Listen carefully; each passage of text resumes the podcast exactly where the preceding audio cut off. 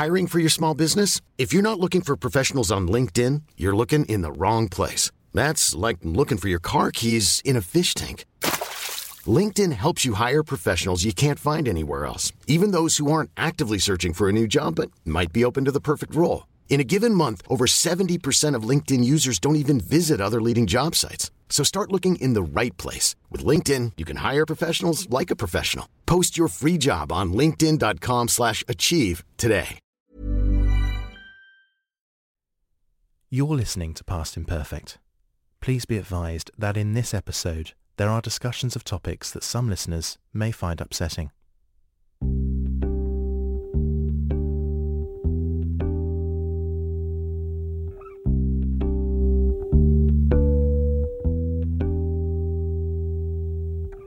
Hello and welcome to Past Imperfect in association with Speakers for Schools, the youth social mobility charity.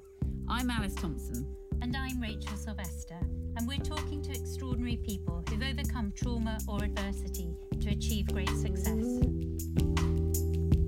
Our guest today was born in 1932 and brought up in Holkham Hall, a beautiful Palladian house in North Norfolk, surrounded by 25,000 acres, the eldest of three daughters of the Earl and Countess of Leicester. The royal family are all over the news after the publication of Prince Harry's memoir and the row over Lady Susan Hussey's comments about race. But our guest's experience of the palace predates all that.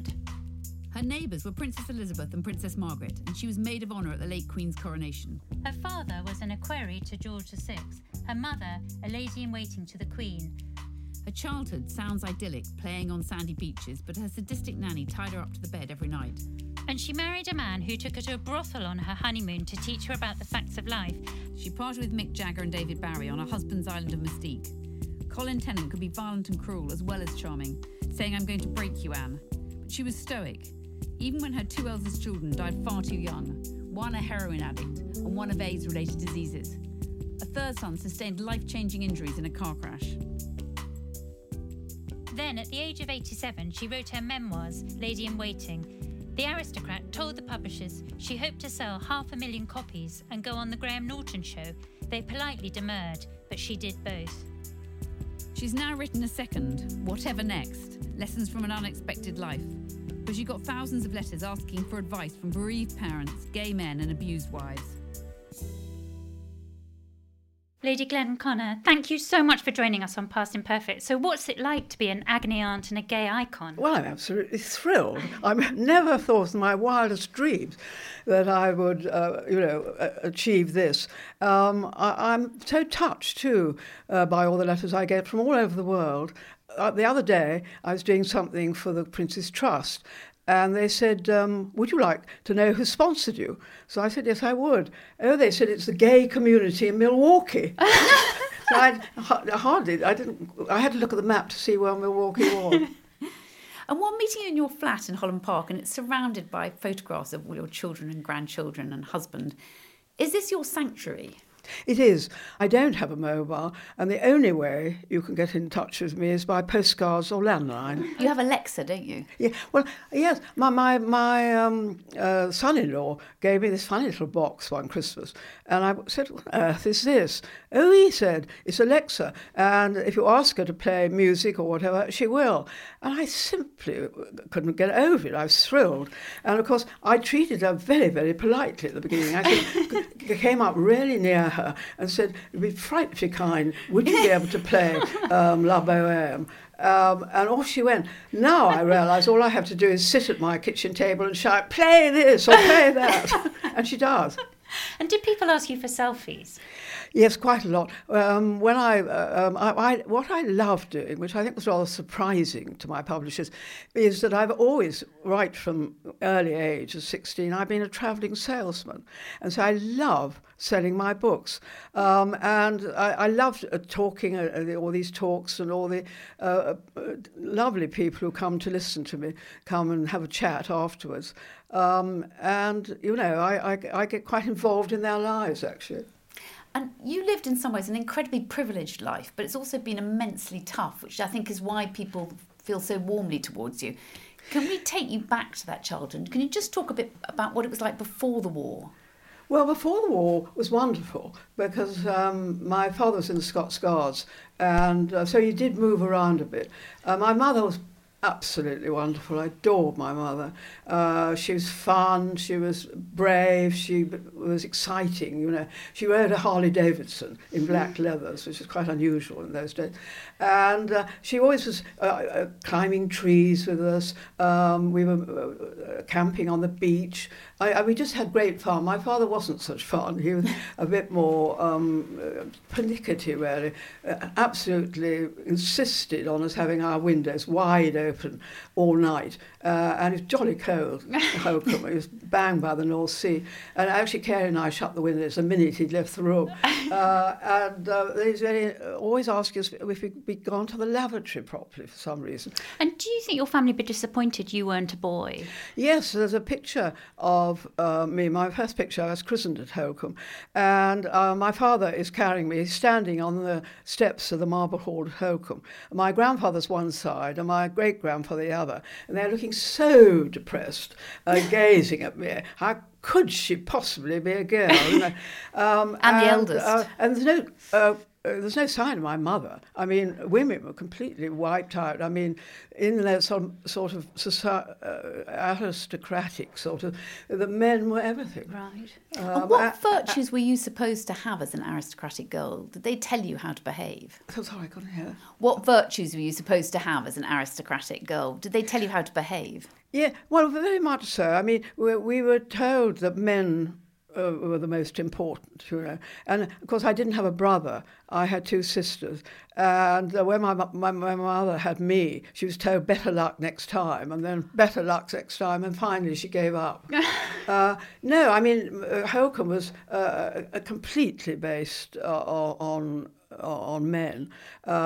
Uh, in a way, from the outside, Holkham looks very masculine. And it was also shooting, and we had the best uh, partridge shoot, you know, in Great Britain. And um, they shot and they fished, and um, and then my mother quite often used to arrange for these shooting parties. They were all male, uh, and do the dinner, wonderful uh, uh, dinners they used to have. And then she went back to her sitting room to have something on a tray. I mean, she didn't take part. Actually, she didn't mind too much, especially when the television came, uh, when we had this sort of weeny box in the corner, like a postage stamp.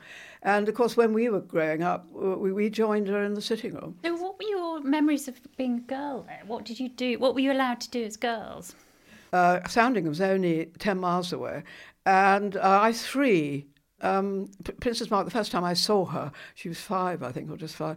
Um, I knew she, I hoped she was going to be my friend because she was, I could see she was quite naughty and fun. And of course, we had absolutely had the best time. The Queen was always looking out for her, you know, um, and uh, it was more, more serious. I mean, she was older. Uh, I remember uh, we went, Princess Margaret and I were on our tricycles whirling around the Marble Hall, and which we weren't meant to do. And down the steps at, at Holkham, the Queen, and I think one of our cousins came. And I remember she said, Margaret, Anne, what are you doing? Very, very naughty of you. And I remember Princess Margaret and I screaming with laughter, sort of peddling off down the ring. But, but then, then we, used to, we, we used to swim together on the beach in, in the summer. And we, we, I remember digging holes, hoping people might fall in there. I don't think people did actually. But but I, Princess Margaret and I, and then of course the war came, uh, and we, I, I didn't see them until I was you know much older. But anyway, we had this sort of idyllic childhood until the war. And then uh, my father was in the Scots Guards. He was posted to Egypt, and he actually fought uh, uh, during El Alamein. And um, my mother, because that's what wives did. I mean, husbands came first, children came second, very much. Uh, and so I always remember going to see my mother for the last time, just before the war. And she said, I'm going out to join daddy, but I'll be back fairly soon. And then she looked at me, and I was just seven, and she said, Anne, I want you're in charge. You've got to look after Carey and see she's okay. So I took my. Um, and she was how old, Carey? Uh, my, my sister was five. Okay. And uh, at the same time, I can't quite remember my mother introduced me, but suddenly Miss Bonner appeared. And um, my mother had said, I've, we've engaged a governess for you. And I don't think that they really knew anything about her. I mean, they can't have really. I, I, I I never found out, because once, long afterwards, when uh, I was grown up, I felt sort of brave enough. Uh, the, the moment came, that, and I said to my mother, Did you realise what Miss Bonner did to me in the war? And she just said, Oh, darling, things happened in the war.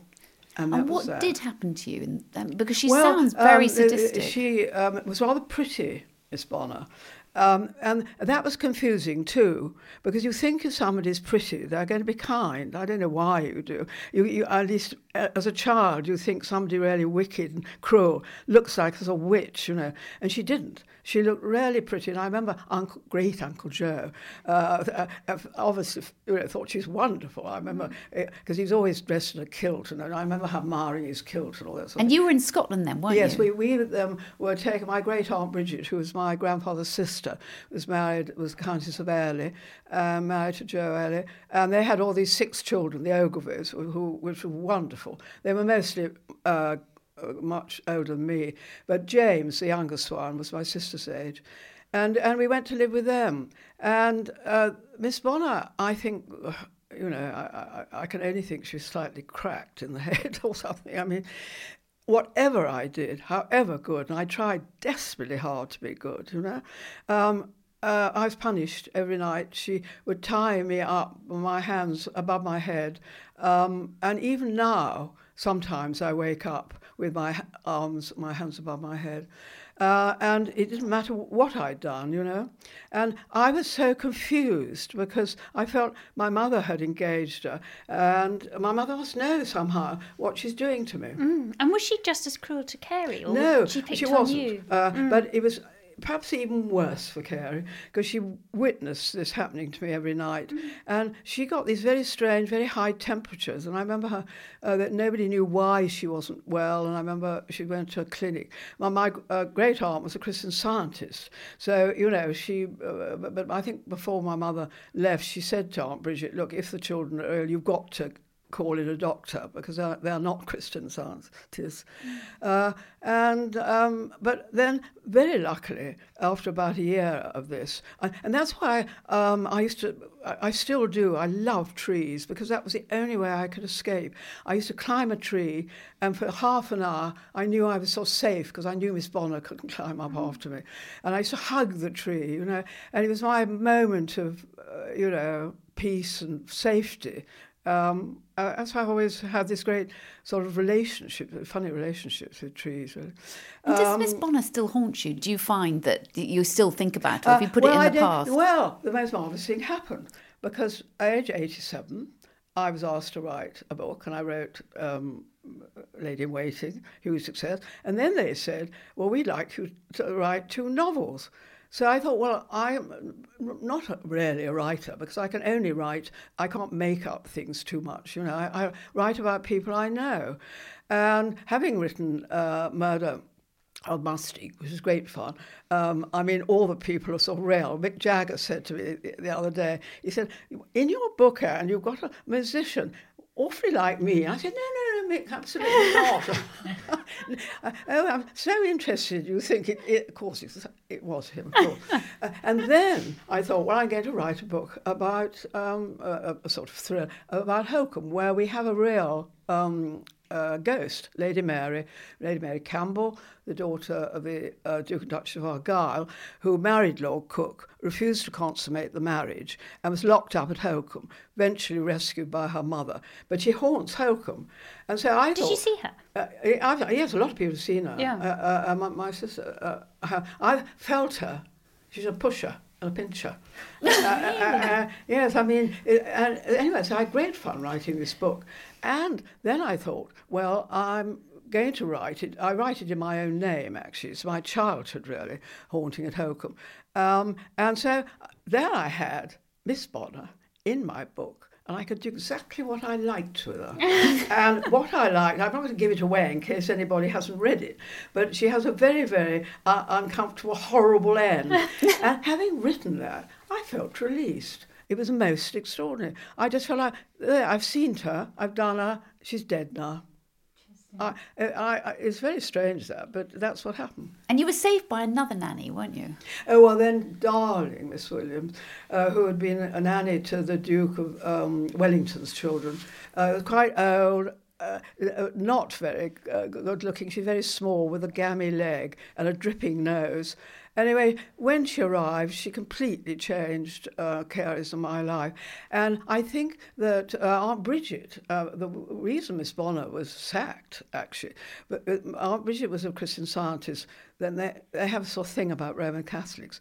Miss Bonner was a Roman Catholic, and she's caught taking me to Mass and also teaching me the Lord's Prayer in French. I can't think why that was considered a sackable offence, but it was. And uh, I think Lizzie, James's nanny, had realised, you know, what was happening. And thank God she was sacked. And along came darling Billy Williams, and um, uh, she was wonderful to me and used to take me on little trips. She said, no, the other two are too young. Well, I'll go exploring. And uh, she took me out and we sort of, she, she was a great botanist, and uh, we used to collect flowers, and we used to, you know, and then when we moved, when my parents came back, we, uh, my father was based in Cheshire, and the house we were in, when I looked out of the window, there was a little sort of courtyard, and having read The Secret Garden, which is one of my favourite books, um, Billy said, Look, that's going to be our secret garden. We're not going to tell Carey. And it just, she sort of rehabilitated me. She just suddenly made me feel that life in future was going to be all right. And how long were you apart from your parents? Um, three years. And I remember when they came back, uh, so we hid behind Billy. we, we, we were in the hall, and Aunt Bridget said, "Oh, your parents! I could see the car coming up." You know, uh, so and Carey and I sort of shot behind Billy mm. and peered out behind her. You know, uh, and of course, we sort of recognised because we had photographs of them, but physically and sort of, you know, uh, they were complete strangers. And, and have they changed at all? I mean, did your father well, change? Well, well, I couldn't, you know, after three years, you can't really remember what people were like in a way. Uh, my mother was wonderful. Within a few days, we were absolutely back with her. My father, it took longer. My father was also more reserved and um, never really kissed or hugged as much. Uh, and rather like, I remember that photograph of the Queen at one point shaking Prince Charles's hand when he was three or something, when she came back from a long trip abroad, and that's what my father did. I, I think I think he thought, well, maybe he was right. He didn't perhaps want to bend down because he had a moustache. He might, I, I, you know, I think he thought he might prickle us or something. Okay. But I remember shaking his hand. You know. And what you, effect do you think it had on you being separated from them for so long? Well, I think looking back uh, was that I had to grow up very quickly. Mm. I had to cope with things that children shouldn't have to cope with. And I'm afraid a lot of children do. And the other thing is, uh, when you're a child, you don't say anything. You, you, you think that if you say anything, people won't A, believe you, and the person um, mistreating you will think up something even worse, you know, and punish you. So you don't tell anybody. Um, and I think that nowadays children are encouraged much more to speak, and also the grown ups, I think, are more aware and they look out for abuse. Uh, but in those days, people were, I'm sure, weren't aware at all of what she was doing to me. Did your mother ever know? Did you tell her? Well, this is the thing I did say to her years after. Uh, um, yes, years after, because she never said anything, and I never, I never said anything to her. And, and I did one day. I think we were in the Caribbean, and we each had a, rather strong rum punch. You know, that gives you sort of Dutch courage. and I said to Mum, you know, did you realise what she'd done like that? And she didn't really want to, or, or she said to me, darling, things happened in the war. And in a way, afterwards, I felt that that was part of the war, that the children had to suffer that. You know, husbands and, wa- uh, and cousins and men were killed, and children maybe suffered in a different way. Mm. And then at 16, you were sent to Powderham Castle, where Lady Devon ran a finishing school, at which girls with good marital prospects were taught how to run large country houses. What was that like? Well, it was quite interesting because there was no money. You couldn't go abroad uh, then, so you had to go. And in a way, it was uh, rather uh, very, very cunning of Lord and Lady Devon. Because they had, they had 26 of us and we completely ran their house. Well, we had a, a fortnight with a nanny where, where we did little Lord so-and-so's nappies. And, uh, and I bet nobody knows, or very few people that I'm speaking to now will know what a goffering iron is because a goffering iron was, was something, because all little boys had frilly collars, uh, organza frilly collars, and with a goffering iron you managed to to sort of make it stand up and frilly. So that, I remember spending hours with this horrible thing. It's rather like what people do their hair with nowadays, twirl their hair. And then we had, which we loved, a fortnight with the butler. That was our great treat. Uh, and, and a scullery maid to the cook. So we learnt exactly how a big house was run. And Lord Devon taught us heraldry, I think. And Lady Devon, f- f- rather funnily, taught us um, how to mend fuses. Because uh, Lady Devon took the role much more of a man. She was much older than our husband, rather small little husband. Anyway, um, we, we uh, I really enjoyed that. And uh, we, we, had, I mean, not, I went with a wonderful friend called Mary Burbick, who really only preferred animals to people.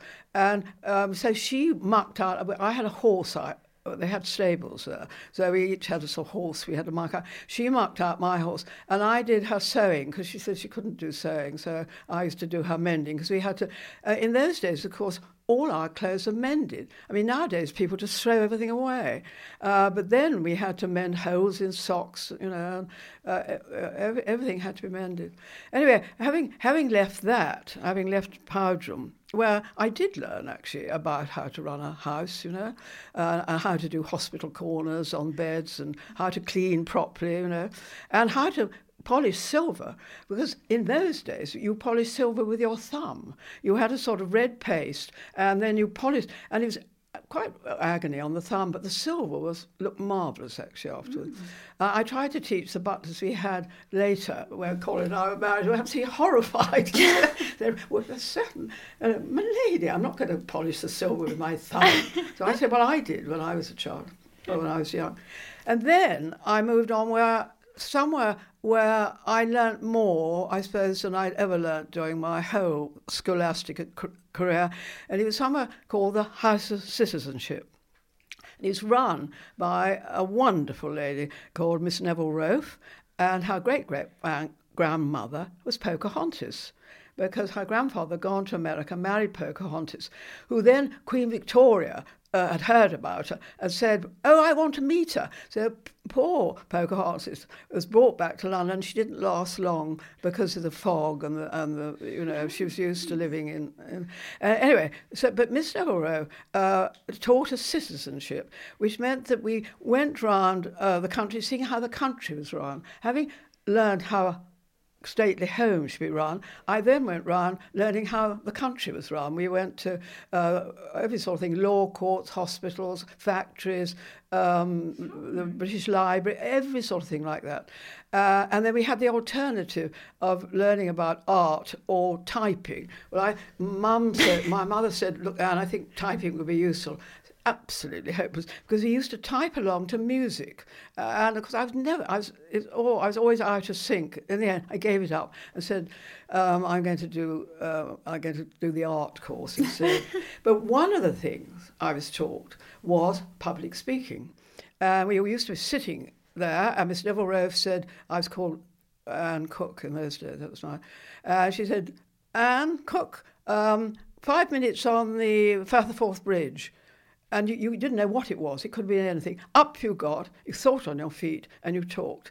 And um, that's actually because of my new career, um, it's been invaluable. And did you do any O levels or A levels or oh, exams oh, no, at all? No, we did, we did O level. I got a stink distinction in everyone, which very much surprised me and my parents. And then you were named Debutante of the Year in 1950. And there was still clothes rationing. So at your coming out dance, you wore a pale green dress made from a parachute. Well, what yes, was that like? Yes, my mother was simply thrilled because there were still p- coupons. And the only thing we had uh, at Holkham was a, a lot of wonderful champagne because in spite of being a girl, um, uh, my great grandfather did lay down champagne for my coming out. Um, I suppose it probably would have been better champagne if I'd been a boy, but anyway, uh, we were all thrilled. And I had this marvellous dance, and the King and Queen came. It was white tie, medals, Princess Margaret came. And we still had, um, since the war, uh, uh, uh, um, the people who lit up, there was a, a sort of battery, because when the um, German airplanes came across, uh, they lit them up in the sky so they could be shot down hopefully. Anyway, they were still in the park, and they said to my, my father, um, Would you like us to light the park up? For your daughter's coming out. We're just about to go, but, but we can stay on for a few days. And that's what happened.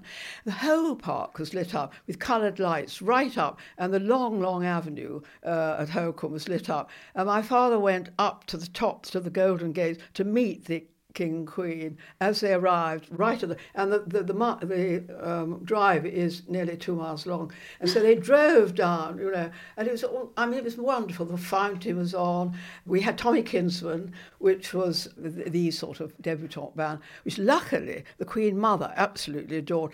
And when she arrived I remember her saying to my mother do you think it'd be possible if I could ask for some tunes? Because generally when Tommy's here, um, I'm allowed to ask for some tunes that I like. So my mother said, of course, ma'am, absolutely. and the Queen Mother, and they have marvellous crinoline, you know, and jewels, and she was always sparkling. I remember her, uh, you know, going up, and, and, and Tommy Kinsman, they all did a deep bow, you know, and then she asked for her tunes, and she danced all night, you know. And is it uh, true that the cooks at Holkham gathered up the shed velvet from deer's antlers and fried it and served it on toast? Yeah, well, that's the great thing. My great grandfather had anything that, that was on the estate or the beach. Uh, we used to, uh, he used to eat those razor shells, which are just like rubber, absolutely uneatable.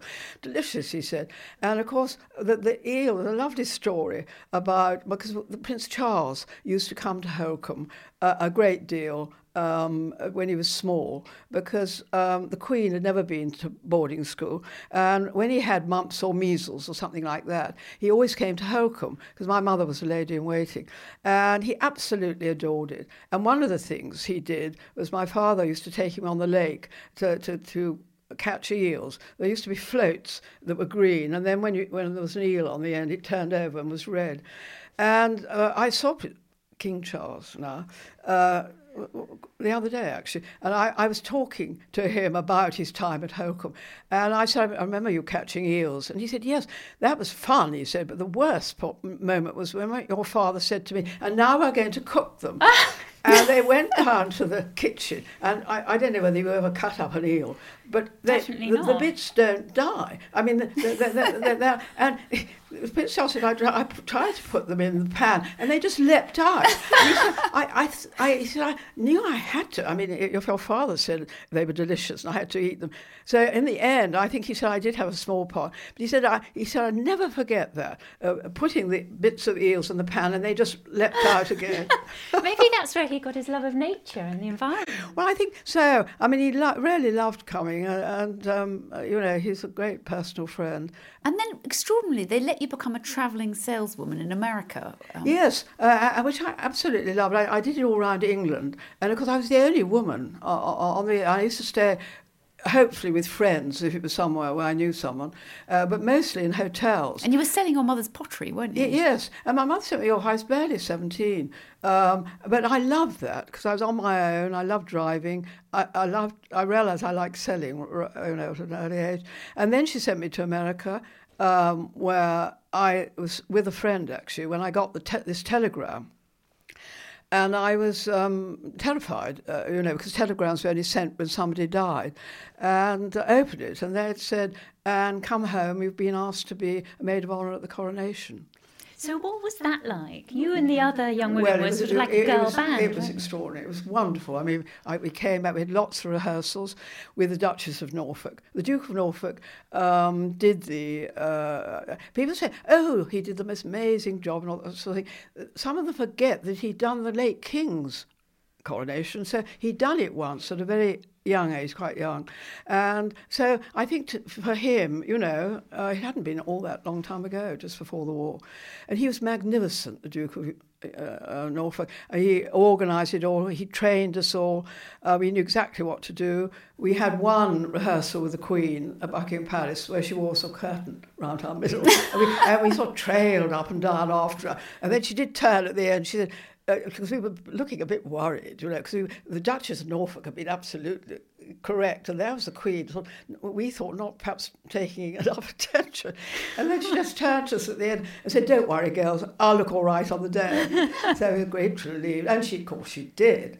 I mean, we were the first people to see her dress, really, uh, and four of us were waiting at the um, Abbey door, and we could hear her coming, and we could hear the roar, and round the corner came this golden coach, and it stopped in front of us. Two of the pages opened the door, and there she was. And, we, and so we got her out of the coach. She, she, didn't say anything to us at that point. We got her all ready. There she was with her back to us. Um, and the, uh, the train was rippling over our hands.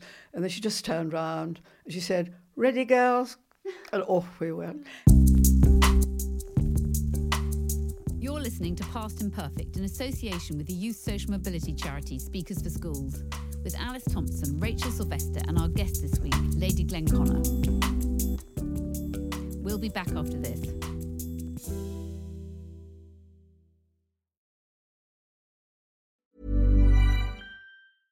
Life is full of awesome what ifs, and some not so much, like unexpected medical costs. That's why United Healthcare provides Health Protector Guard fixed indemnity insurance plans to supplement your primary plan and help manage out of pocket costs. Learn more at uh1.com. I'm Sandra, and I'm just the professional your small business was looking for. But you didn't hire me because you didn't use LinkedIn jobs. LinkedIn has professionals you can't find anywhere else, including those who aren't actively looking for a new job but might be open to the perfect role, like me. In a given month, over 70% of LinkedIn users don't visit other leading job sites. So if you're not looking on LinkedIn, you'll miss out on great candidates like Sandra. Start hiring professionals like a professional. Post your free job on linkedin.com/achieve today.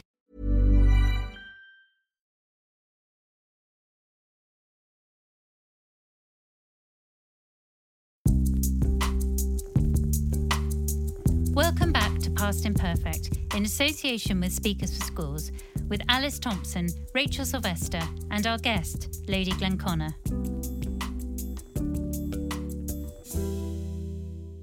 I mean, I can go on forever about coronation. Anyway, the Queen said the one moment when the cameras are to be turned off is during the anointing, because it's a very religious moment. And so that's what they did. They turned the cameras off, they put a canopy over her, and we were standing just there so we could see her and one, some of the bishops. And it was um, absolutely amazing. They took all the regalia off her, and the Dowager Duchess of Devonshire and a wonderful gentleman called uh, the Marquis of Cholmondeley Their role was to dress her in this very, very um, uh, little uh, linen dress, actually, white linen dress. Well, during the rehearsals, when it was actually uh, the Duchess of Norfolk, the Marquis of Cholmondeley could not do up the hooks and eyes at the back of the dress. I mean, he never dressed himself, let alone anybody else. I mean, it, absolutely hopeless. And the Duke of Norfolk got more and more irritated with him and said, Well, look, I can see you absolutely can't do this. Uh, well, put on press studs. And so all you've got to do is press. Well, that's what happened. And of course, there he was pressing into the Queen's back, and the Queen was going back and forth. And afterwards, I said to her, Ma'am, was that okay? And she said, He was not all right, her. And she said, I don't know what the Marquis uh, of Cholmondeley thought he was doing, but he dug his uh, fist in. that was a quite a funny bit. But but then, of course, it was uh, very very moving, and she gave her whole life, you know, to the uh, to Great Britain and the Commonwealth. And then uh, they gave her back all her regalia, and then we went behind the rood screen. And I'd felt rather faint during the service. And luckily, I was at the back, uh, there was another um, maid of honour in front of me, and beside me was Black Rod, wonderful gentleman dressed in uh, black velvet and satin with a sort of billiard cue. He's holding. I don't know what it represented. Uh, Definitely not a billiard cue, but I never found out actually. And he saw me swaying slightly. And so he moved in beside me and he put his hand uh, round my middle like that and pinned me to the stone pillar at the back, just giving me time to recover, which I did. And so when I got behind the, ro- the rood screen, the Archbishop of Canterbury produced a bottle of brandy from somewhere out of his robes. And he, he did offer it to the Queen, who naturally said no. uh, and then he did turn to me. He said, Anne, I think maybe, because I, I think they what seen my you know, swaying and green face, I think a little little drop might be. So I had a lovely glug, which made all the difference. I then came back, you know, off we set down the abbey, and it was it was magnificent. And are you looking forward to the King's coronation? Do you think it's going to be very different, more scale? Well, I do. I mean, I, I just read it, what in the newspapers. I, I, know him quite well over the years, you know, having known him since he was about four. Um, I think it will. It won't be. I, I, in my opinion, there will only ever be one coronation like the Queen. Uh, I, I doubt there will ever be another because you've got Prince William, you've got Prince George, you, you've got men in the future who are going to be king. And um, I mean, Queen Victoria was crying when she was very young, but you couldn't really call Queen Victoria very beautiful. I mean, and the Queen was so beautiful. And the other thing was that we'd all lived through the war in different ways. We'd all had a pretty awful time. And there, suddenly, we had something to rejoice in a new Elizabethan age um, and a new beautiful queen. I mean, she was ravishing, you know. And when we came out, one of the, I suppose, other wonderful things that we did was everywhere the Queen went, we had to go. And so out on the balcony we, we came, and the roar, the crowds, you couldn't put a pin between them, all roaring and loving. You could feel the love for her. And then every time she turned to go in, you know, they wouldn't let her. They, they, and then that evening, I went back with a friend. I knew she was coming out after dinner, um, not in her robes, in her evening dress. And so I went back with a friend and cheered and waved at her up there on the balcony. I thought, early in the day, I was up there with her, and now I'm roaring for her. You know? And you must have been overwhelmed by attention. But your mother's only advice about sex was re- always to refer to her favourite dog, wasn't it? Oh, we're, we're down to sex now. Yes, I'm sure we are. I wondered when you were going to get onto that. Well, I know. Um, well, yes, because no, n- nothing was ever said. Uh, I, and it was when I was in the taxi going to the station to meet, um, I going by train to my new school. Uh, um, she thought it was a good idea, I suppose, to tell me something because I was 11. In fact, I did get my period when I, uh, when I was 11. And uh, and then the sex bit, she, she said, then said, I think I better, perhaps, as I've t- told you about your period, I better tell you a bit more. So my heart sank. I thought, what is she going to tell me? And she said, well, the thing is, darling, that when you get married, um, you, you know what Daddy's Labrador tries to get on top of biscuit. Um, uh, well, the same will happen to you. And I thought, well, Daddy's Labrador getting, I, I, I mean, has my mother gone completely mad? Uh, and I said, what, Daddy's Labrador? No, no, darling, when you get married, I mean, you, you get married to a man, she said. Not at all. I was so frightfully stupid. Um, and that was it. Um, and that was probably the reason, partly, that uh, in those days, when I, uh, I did grow up uh, and I was young, we didn't sleep with people because there was no uh, real proper contraception. And, uh, you know, uh, and uh, all our mothers gave us absolute thing, you know, you jolly well uh, you behave and you don't do this and, you know, because if you get pregnant, that's it. Mm. That's your life over, uh, and you you know banished to Alaska or something, uh, and and so um, we didn't. I mean, it was what I call quite heavy petting went on, but but but we never uh, slept with somebody. And looking back on it, I think that was quite difficult, especially in my uh, uh, case with Colin, you know, who was very impatient and not, um, you know. So you first of all fell for Princess Diana's father, Johnny Althorp, didn't you? What, what yes. went wrong there? Well, that, that well, I'll tell you about that. And Jack Spencer said, "You can't marry Anne. Anne's got mad blood in her or something." Um, I, I, you know, that was it. Oh, I see. So he was banned from marrying. Yes, uh, and Johnny was not never was brave enough to tell me. And then on the rebound, you fell for Lord um, Glenconner's son and heir, Colin Tennant. What was he like the first time you met well, him? Uh, the thing was that I was used to all my what my who my father chose as people that he sort of thought I might marry. They were sort of hunting, shooting with sort of dripping castles in Scotland and dank rhododendron gardens. And I, I suddenly, actually, it was at the Ritz. I was at a. Um, uh, coming out dance or a dance of somebody. And I was standing uh, with, I can't remember who it was, by the bar waiting for a drink. And Colin and his stepmother were just next door. I, I didn't know either. The person I was with knew Colin's stepmother. And uh, so that's how uh, we were introduced. And uh, of course, I've never met anybody like Colin before. I mean, he's exciting, he was charismatic, he was amazing and uh, funny and full of fizzing with ideas and um, it was lovely. I mean, he, I absolutely loved him, and um, I, of course, my father didn't. Uh, I mean, my father was horrified. My, my mother liked him, but but she had witnessed some of his sort of difficult behaviour, and uh, she did warn me and everything. And of course, I witnessed some of it myself. But of course, being in love, and Colin said, Well, darling Anne, the minute we're married, I'm never going to lose my temper again. Famous last words, because he lost it on our honeymoon. So, what happened? When did you realise things were taking a slightly dark turn? Well, um, I mean, our honeymoon wasn't very easy. I mean, we arrived very late in Paris and um, staying at the Lotti Hotel, went up to our sort of bridal suite, and there were two single beds. Well, Colin completely lost it, raced downstairs with this sort of pathetic little man behind the, the, the, the, desk and said, I, you know, and the man said, well, the only thing I can suggest is, is a double mattress in the basement. If you help me, we, we'll take it up. This is three o'clock, or nearly three o'clock in the morning. Well, by the time they got it up, everybody had come out of their rooms. It had woken the whole hotel, all looking. They then eventually arrived in our bedroom. They flung this uh, mattress over the bed. The little man saw half underneath it, managed to get out. Colin flung himself on top and went to sleep.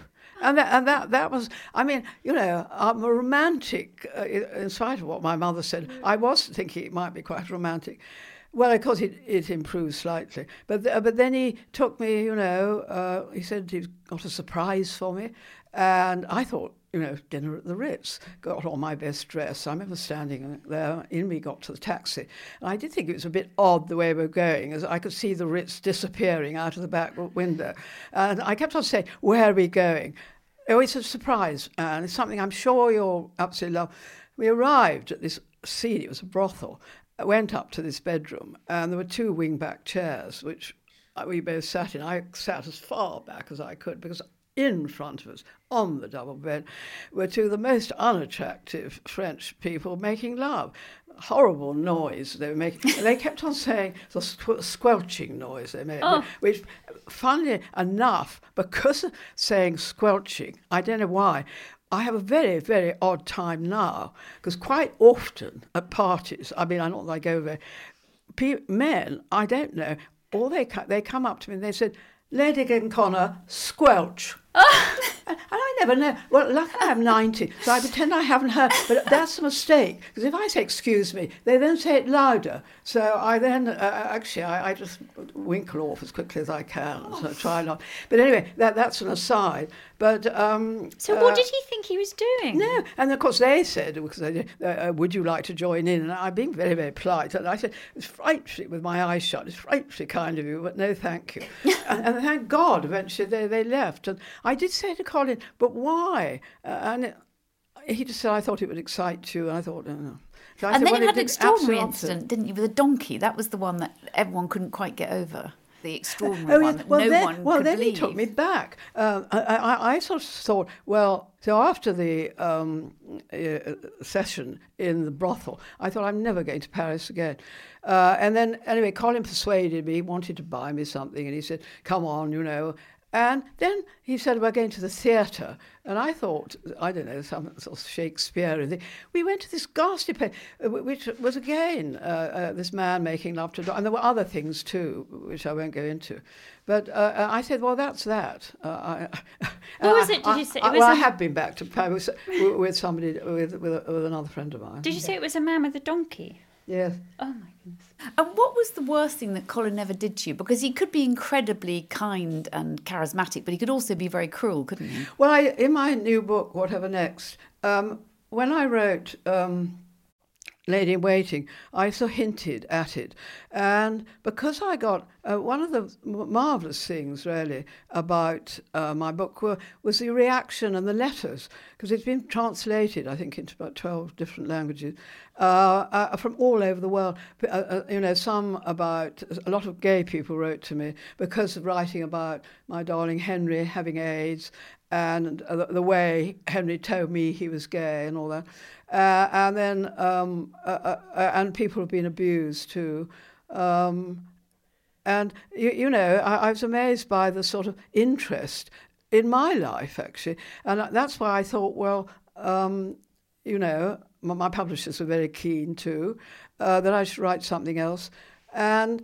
It, it, uh, I thought this time, I'm 90, I asked the children, I had a long talk with the children, um, that I am going to write about the abuse I suffered most of my married life.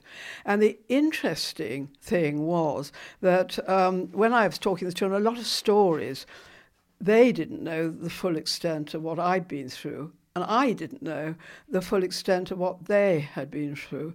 And I, I, it was really sad. But uh, And anyway, all these stories came out. And by the end of it, we've talked about it rather like you know, killing off Miss Bonner in Haunting at Holkham. It, it's all come out. We all feel so much better for it, and so much. It's taken a long time. Mm-hmm. I only wish I'd been able to do it before. You know.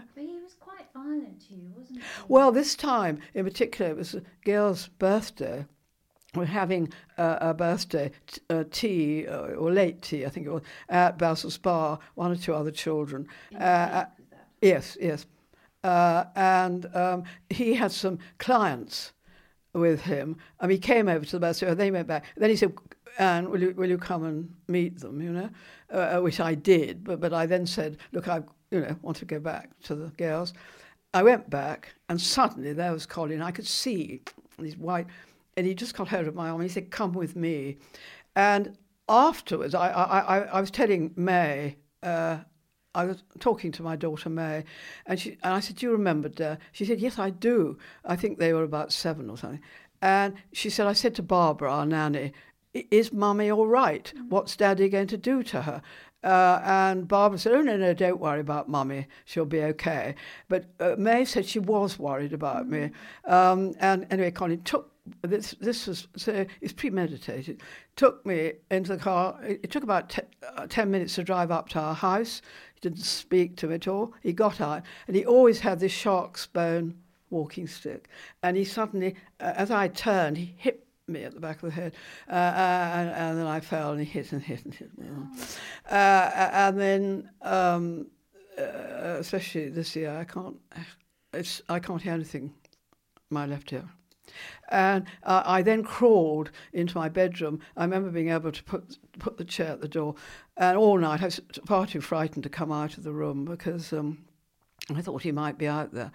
Uh, and my, my bedroom was on the ground floor in the main house, and Barbara and the girls were in sort of chalets in the garden. And in the morning, I, craw- I got the window open and I got out of the window because I thought he might still be. I crawled up to her chalet and said, Barbara, I think I need a doctor. And uh, which she got, you know, and she's wonderful, Barbara. Um, I covered in blood and bruises and all that. I thought he was going to kill me. And um, anyway, the doctor came. He didn't ask me, he knew. I mean, the doctor knew. The trouble was in Mustique that Colin owned the island. He employed everybody on the island. And that was what was so difficult um, because in a way the West Indies was the worst possible place for Colin to be because he was incredibly generous, incredibly thought, you know, uh, uh, would do anything for anybody in the village, but, but he was a bit violent and they took it and nothing was said. I mean, we had our own policeman, but he's employed by Colin. So, Did you confront him at all? well, yes. I mean, I, I, I wouldn't see him. I mean, Barbara was wonderful. I could hear her giving him absolute, uh, and he took it from Barbara. I mean, Barbara was a, sort of nanny. He was like a small boy, uh, and he brought a little bunch of flowers. I remember seeing them, and I had to be there for about a week. I didn't want the children to see me, you know, uh, with a. And then I did come out. Um, and the other thing, talking about men, was that after beating me nearly to death, he then went back to Basil's Bar, and I'm not going to say who it was, but he talked to somebody, uh, uh, you know, that we all knew who he employed and everything like that, and said, I've just given Anne a thrashing. And this man did nothing. I mean, he could have gone to Barbara and said, I think Lady Anne might need you. Anything. Nothing. Absolute closed shop.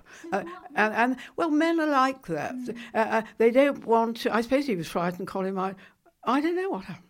Nothing. And then, when I eventually came out, a very well known lady on the island came up to me and said, Oh, have you been a naughty girl? And that was the moment. I don't know. I always remember that. And I thought, how could somebody say mm. that? But that was the sort of attitude, slightly, you know. why didn't you divorce him? Why didn't you leave him? I didn't because I was brought up not to divorce. I brought up. I was brought up in the war. I think Miss Bonner ill-treated me. I got through a whole year of being tied up to the bed. I wasn't broken. Colin didn't break me, and I wasn't going to be broken by him. And I was going to try. Um, my mother. I did go home once, just after, um, just before Charlie was born and say to my mother, I don't know whether I can take it. I don't know if I can cope with him, you know. And she said, You've married him. You go straight back and make the best of it. And I did.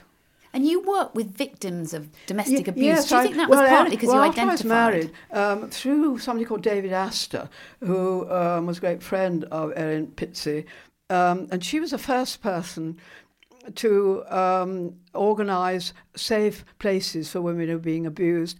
And there was a free telephone number, and they could ring the telephone number, and somebody would collect them from the telephone box.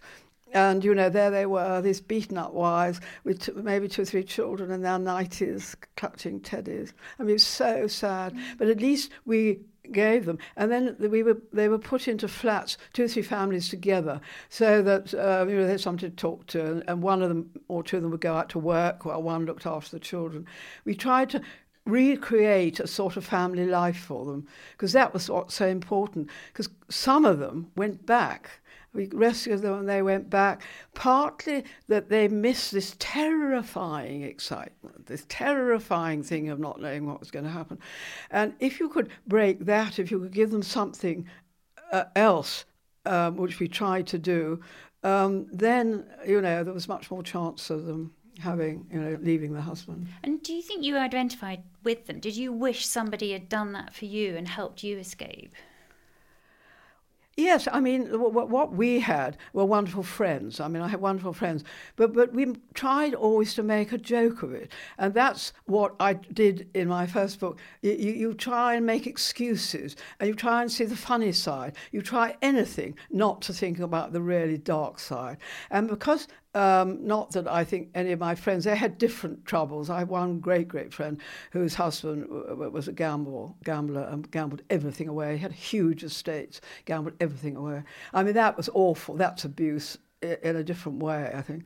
Um, but, um, you know, we, we had friends. And then, of course, I wouldn't in any way encourage anybody to stay in a sort of marriage like mine. But I was very fortunate, really, in the end, because Colin went out to the West Indies. He spent a lot of time out there. We weren't together the whole time. Uh, my father, uh, at that point, I had my house in Norfolk. Um, and I did always we we telephoned each other every other day. We talked. He came back, I, and I nursed him. He had cancer right at the end, and I went nursed him, and that was what the most um, something that I cling on to. And then he said to me, "And it wasn't all bad," and I said, "No, Colin, it wasn't all bad." When you think about your life, do you think that suffering has made you more resilient in a way? Well, I think that the way I was brought up, my mother, um, my faith, you know, um, and it's perhaps just in me a bit, you know. I think when you've been through the fiery furnace, like losing my darling boys and Christopher having his accident, you know, I nursed him. He was in a coma for uh, over four months, and I wasn't going to lose him. I knew the boys were dying, Henry of AIDS, Charlie of drug-related things, and it all happened in the same time. And I, um, luckily, I have a faith, um, and I used it. I prayed a lot. I had very stern talks with God. I said, I know you're taking two of my sons. You're not taking Christopher. And I nursed Christopher. Um, uh, we, we, luckily, my nanny Barbara, who went on to look after Prince William and Harry, she just left that job and rang me up and said, Lady Anne, I'd love to give you a year helping you look after Christopher. And uh, we did, and we did interesting things um, with him. That, uh, uh, that, in fact, Barbara and I wrote a um, uh, a essay for the Lancet about how, as lay people, we thought you should treat people in comas. We nursed him on the floor so that I could sit behind him, and he lay on my so he could feel my heart. Um, he couldn't swallow, and the doctor said there's no um, hope, really. I mean, if he can't swallow, he'll be in a vegetative state. And one day, Barbara brought a baby's bottle to the hospital, and the nurse said, What are you doing, Miss Barnes, with the bottle? And she said, um, Christopher was her first baby. Barbara never looked after a baby, and Christopher was her first. And she said, Can I just try it? Because Christopher's a very greedy little baby. And she put the teat between his lips and so squeezed it. And he started to suck and he swallowed. Uh, and all that, and then we also, with another doctor who I met, um, who told me about this coma kit. Uh, um, that he tried on his own son who'd had an accident. And it's stimulating the five senses, but you have to do it quarter of an hour in every hour. And because of all my friends, we had a wonderful um, uh, thing on and, and they all used to help me. And it was absolutely, it was extraordinary. And that's what gave me such joy and spirit, was all these friends coming to help me when I needed them. And of course, I've also been able to help other friends. A great friend of mine, his daughter died of a, a drug overdose. Um, and uh, I think when you have friends like that, it gives you so much energy. Um, I w- looked after um, Christopher for five years before he was able to, um, you know, uh, live on his own. And when I got him back home, it was tough love because the, the, the, the, council, they all came, you know, round, do you want this put in? Do you want lift and a hoist and a thing? I said, no, I want absolutely nothing. Christopher is going to get well and he's going to do it under his own steam with me and that was it. And he went up. I mean, looking back, I don't think I don't know how I did it, but he, he went up and downstairs on his bottom for ages because he couldn't. And um, he did it. He's been married twice. His first, by his first wife, he's had two lovely daughters, uh, and they both got firsts at King's. and then, and then he married lovely Joanna, who's now by PA and looks after me, and you know, what a lovely end. What would you like to have said to your seven year old self when you were up in Scotland and you were having a really difficult time with your nanny? No, I would have said, stick it out and life is going to get better. Lady Glenconner, thank you so much for joining us on Past Imperfect. Well, thank you for having me. It's been really great. Thank you.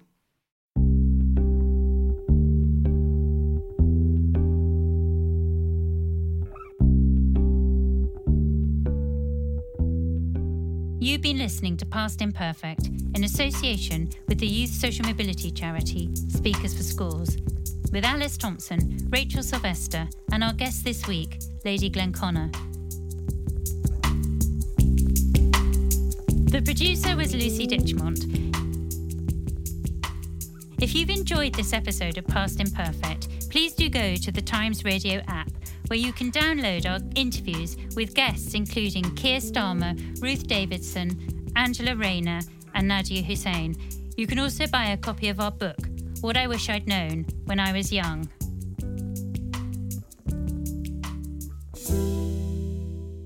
Thank you for listening to Past Imperfect. If you've been affected by any of the issues raised in this episode or others in the series, please go to our podcast page or website, where there are links to charities and organisations who are there to help.